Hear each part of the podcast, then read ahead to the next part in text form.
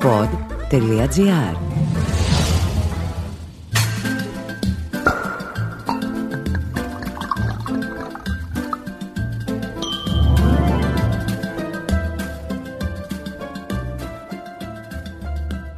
Ακούτε το podcast «Ίνος ο Αγαπητός» με τον εινολόγο Δημήτρη Χατζηνικολάου.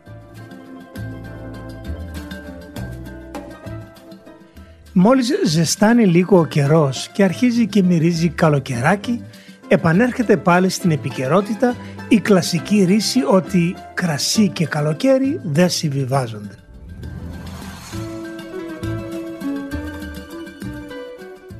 Το πώς προέκυψε αυτή η γενικότητα, πού βασίζεται και για ποια ακριβώς κρασιά ισχύει, είναι μερικά από τα ερωτήματα με τα οποία θα ασχοληθούμε σε προσεχή podcast. Η αλήθεια σήμερα είναι ότι σε λίγο ξεκινούν οι διακοπές και το μυαλό μας σχεδιάζει κάποια απόδραση σε χρυσές και μαγικές ακρογιαλιές παρέα με θαλασσινές λιχουδιές, φρέσκα ψάρια και ανέμελες γευστικές στιγμές.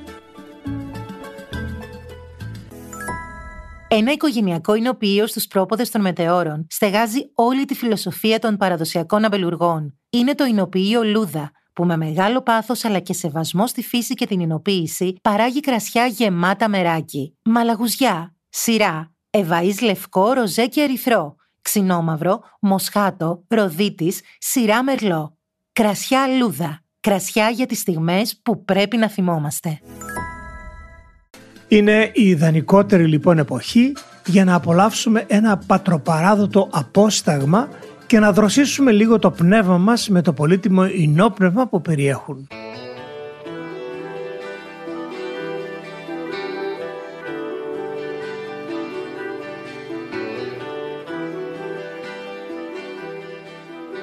Αιώνες τώρα η ευλογημένη αυτή η γη της Μεσογείου από βορρά στο νότο και από ανατολή στη δύση προσφέρει απλόχερα άριστες πρώτες ύλες που αποτελούν τη βάση παραγωγής θαυμάσιων αποσταγμάτων με μεγάλη ιστορία.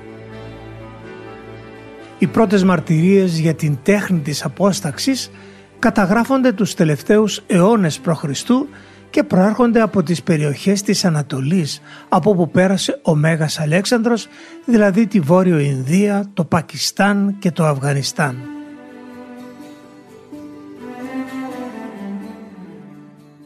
Παρόλο που η κινέζικη τέχνη της κατασκευής αγγείων με διπλά τυχώματα και διάτριτο πάτο είχε ξεκινήσει από παλαιότερες εποχές της δεύτερης π.Χ. χιλιέτιας, διαφαίνεται τελικά ότι η Αλεξανδρινή αλχημία διαδραμάτισε κυρίαρχο ρόλο στην διάδοση της ιδέας της απόσταξης. Από τη Μικρά Ασία περνάει στη Βυζαντινή περίοδο και διαδίδεται στα μοναστήρια του Αγίου Όρους όπου σε χειρόγραφα του Άθωνα αναφέρεται η Παρασκευή ενός αποστάγματος μετά από πενταπλή απόσταξη που επιβίωσε και στα σκοτεινά χρόνια της τουρκοκρατίας.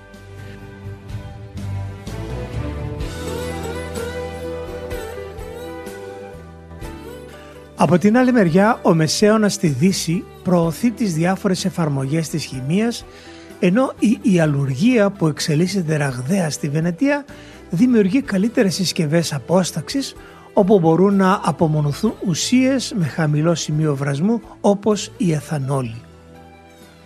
Τον αιώνα του διαφωτισμού μπαίνουν οι βάσεις της λεγόμενης χημικής βιομηχανίας όπου εμφανίζονται και τα πρώτα αλκοολούχα ποτά που ακόμη και από τους γιατρούς θεωρούνται ευλογία.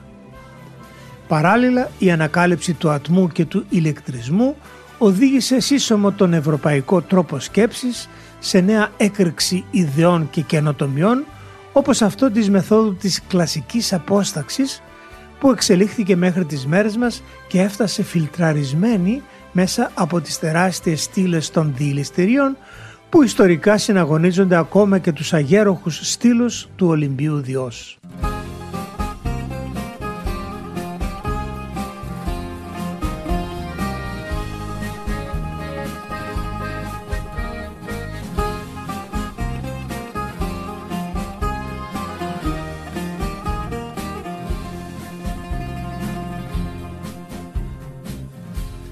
Εν αρχή λοιπόν είναι το τσίπουρο που συγκαταλέγεται στα μοναδικά αγαθά της μεσογειακής μας χώρας αποτελώντας ταυτόχρονα και το πλέον δημοφιλές κέρασμα των φιλόξενων ανθρώπων της. Πρόκειται για ένα απόλυτα ελληνικό ποτό που συνδέεται άρρηκτα με τον τρόπο ζωής, χαράς και επικοινωνίας των Ελλήνων και μας ενώνει όλους γύρω από ένα τραπέζι με νόστιμους μεζέδες του βουνού και της θάλασσας. Καθοριστικό ρόλο στην παραγωγή του παίζουν οι ποικιλίε των σταφυλιών, οι καλλιεργητικές πρακτικές, ο χρόνος του τριγητού αλλά και οι υπόλοιποι παράμετροι που περικλείουν στοιχεία του ηνικού τερουάρ μέσα στο οποίο γεννήθηκε το σταφύλι.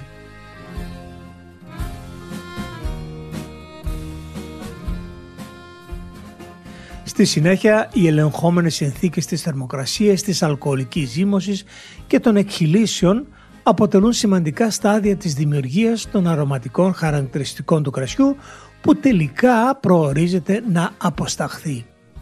Γι' αυτό δεν αρκεί μόνο το μεράκι του αποσταγματοποιού και ο πόθος του για γευστική δημιουργία.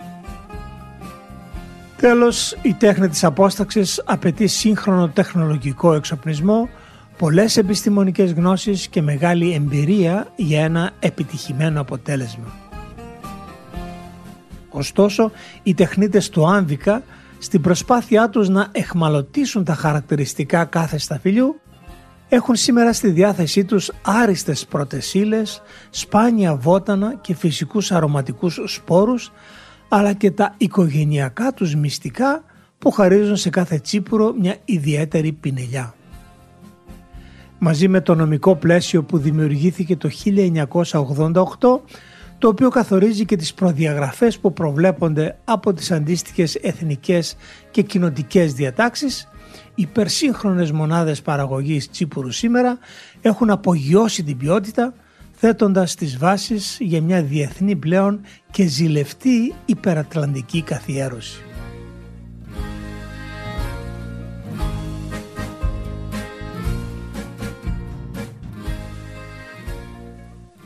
Στην τελευταία μάλιστα αναθεώρηση της κοινοτικής νομοθεσίας, οι γεωγραφικές ενδείξεις Τσίπουρο Θεσσαλίας, Τσίπουρο Τυρνάβου, Τσίπουρο Μακεδονίας και Τσικουδιά Κρήτης αναγνωρίστηκαν ως προστατευόμενες ονομασίες που παράγονται αποκλειστικά στην Ελλάδα. Έτσι κατάφερε και διατηρείται στην επικαιρότητα κατέχοντας την πρώτη θέση στο ελληνικό τραπέζι και τον πρώτο λόγο στην επιλογή κάθε φρέσκου θαλασσινού.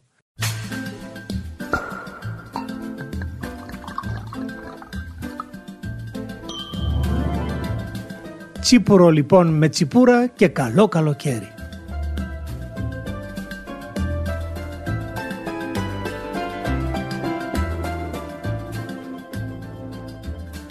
Ακούσατε το podcast «Ίνος ο Αγαπητός» με τον εινολόγο και γευσιγνώστη Δημήτρη Χατζηνικολάου από το pod.gr. Αναζητήστε τα podcast που σας ενδιαφέρουν στο pod.gr, Spotify, Apple Podcasts, Google Podcasts και σε όποια άλλη εφαρμογή ακούτε podcast από το κινητό σας.